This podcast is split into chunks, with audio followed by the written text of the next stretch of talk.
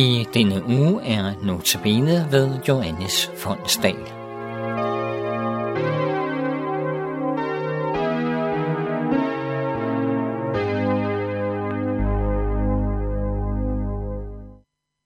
En dag går Jesus til udkanten af Israel.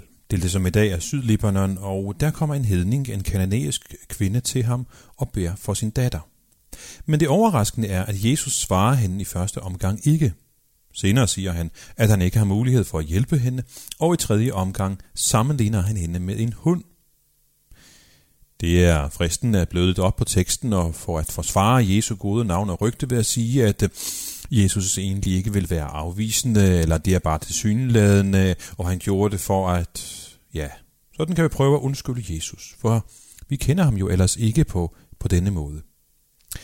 En anden måde at reagere på den tekst er at sige, præcis denne tekst er nødvendig for, at jeg skal kunne være med. Jeg kan genkende mig i denne tekst.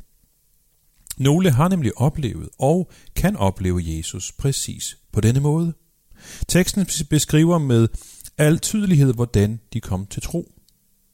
Så møjsommeligt var det. For deres skyld gælder det om, at vi som måske er kommet lidt nemmere til tro, ikke går i gang med at bløde op på teksten og gøre den ufarlig, sådan at den passer ind i vores tankebaner. Lad os tage nogle eksempler på, hvordan mennesker kan identificere sig med det, der sker i mødet mellem Jesus og den kananæiske kvinde. Jeg tror, at der er mennesker iblandt os, måske en eller to af os, som er blevet så intenst skuffet over Jesus. Han hører jo ikke på mig. Kan det findes nogen tydeligere nød end min? Jeg beder for et barn, og så, så hører han mig ikke. Kom ikke og sig, at han bare lader som om. Han hører jo ikke. Jeg har prøvet og prøvet, jeg har bedt og bedt. Hvorfor kan han ikke høre? Er det mig, som er anderledes end alle andre? Nej, gudskelov. Han hørte heller ikke på den kananæiske kvinde. Jeg er ikke alene. Men han skal ikke få fred. Jeg fortsætter, helt til han bliver nødt til at høre på mig. Sådan er troens trods. Der er andre mennesker, som slider med et nagende spørgsmål, så i retning af, jeg er ikke udvalgt til frelse. Jeg hører til jordens fordømte. Kristendommen er for alle andre. Jeg er udelukket. Kom ikke med al den snak om, at Jesus vil have alle sammen. Jeg er jo udenfor. Jeg er ikke skabt til den kristne tro. Er Bibelen bare for dem, som er indenfor? Nej, lov. Der findes en undtagelse, den kananæiske kvinde. Jeg er ikke alene om at føle mig udenfor, og jeg skal heller ikke give ham fred. Jeg holder ud til han bliver nødt til at lade mig komme ind. Sådan er troens trods. Og så findes der mennesker, som føler sig så knust, som foragter sig selv og føler sig som, som skidt i Herrens øjne. Alt, jeg har været, og hver tanke, jeg har tænkt, alt, hvad jeg har rådet mig ud i, er så modbydeligt, at jeg stinker. Kom ikke med nemme ord om, at Jesus elsker alle. Han ser på mig som en lort, og det har han helt ret i. Men er Bibelen bare for dem, som Jesus talte venligt til? Nej, Guds lov. Der findes en undtagelse. Jesus kaldte den kananæiske kvinde for en hund. Jeg er ikke alene i elendigheden. Og jeg giver ham ikke fred, før han giver den elendige hund det, den beder om. Sådan er troens trods. Teksten skal altså bevares og ikke pyntes på eller bortforklares. Nej, lad os bevare den, for den lærer os lidt om livet, og at Jesus kom for at frelse alle slags mennesker. Måske har vi netop brug for den tekst en dag, præcis som den står. Vi skal lægge mærke til, at Jesus roser hendes tro. Den sættes op som et forbillede. Kvinden havde hørt et rygte om Jesus fra Davids rige, og dette rygte klamrer hun sig til på trods af sine oplevelser, sine følelser, sin selvforagt og sine øh, umiddelbare erfaringer af mødet med Jesus. Hun står fast og holder ud, og hun vil, at hendes datter skal hjælpes. Jesus frelser, også når vi er fortvivlet i nød og angst og føler himlen lukket over os. Lad os ikke give op. At tro er ikke at give op, men tro er fast tillid til det, der håbes på, overbevisning om det, der ikke ses. Det er faktisk en god og kort forklaring på, hvad troens væsen egentlig er. Og det er en overbevisning om ting, der lige nu er uhåndgribelige. Det er at stole på Gud, også selvom det, der rent faktisk ses, råber noget ganske andet end det, jeg har som min tro og overbevisning. Bibelen har en masse beretninger om mennesker, der tror. En af dem er denne kananæiske kvinde, der kommer til Jesus for at få ham til at helbrede sin syge datter. Ja, Jesus bruger store ord om hende. Din tro er stor.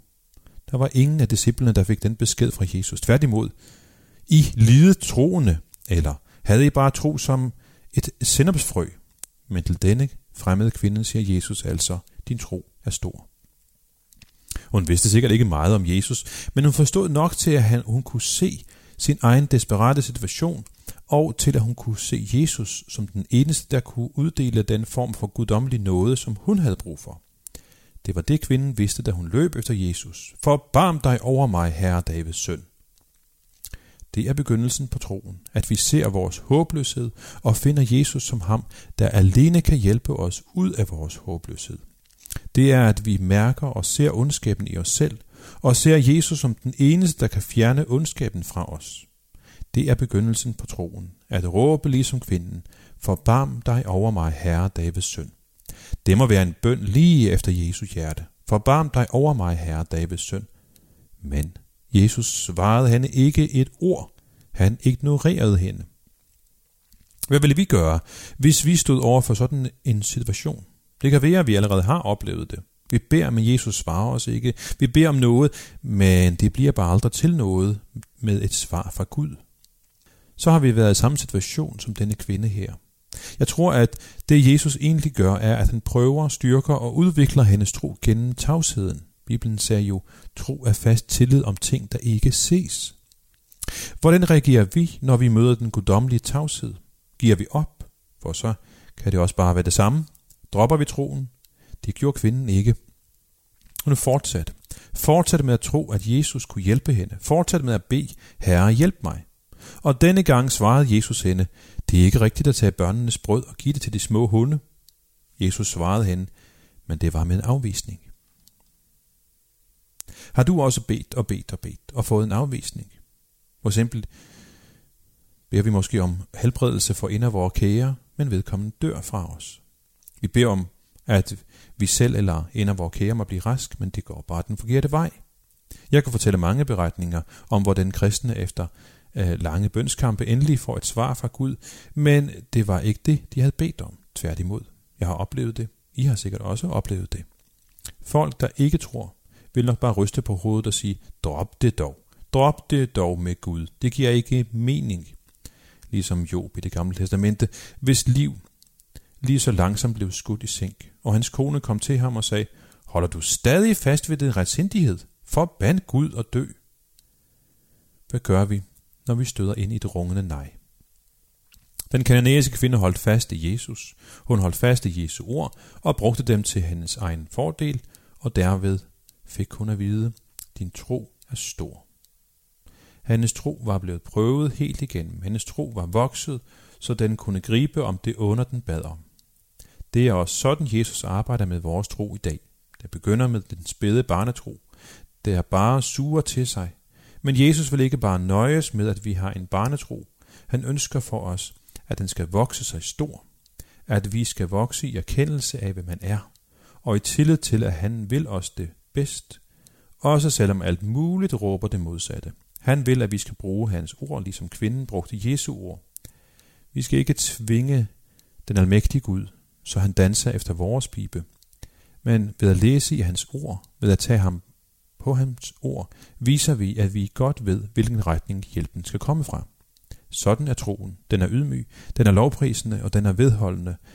Den giver ikke bare op, selvom alt og alle råber det modsatte.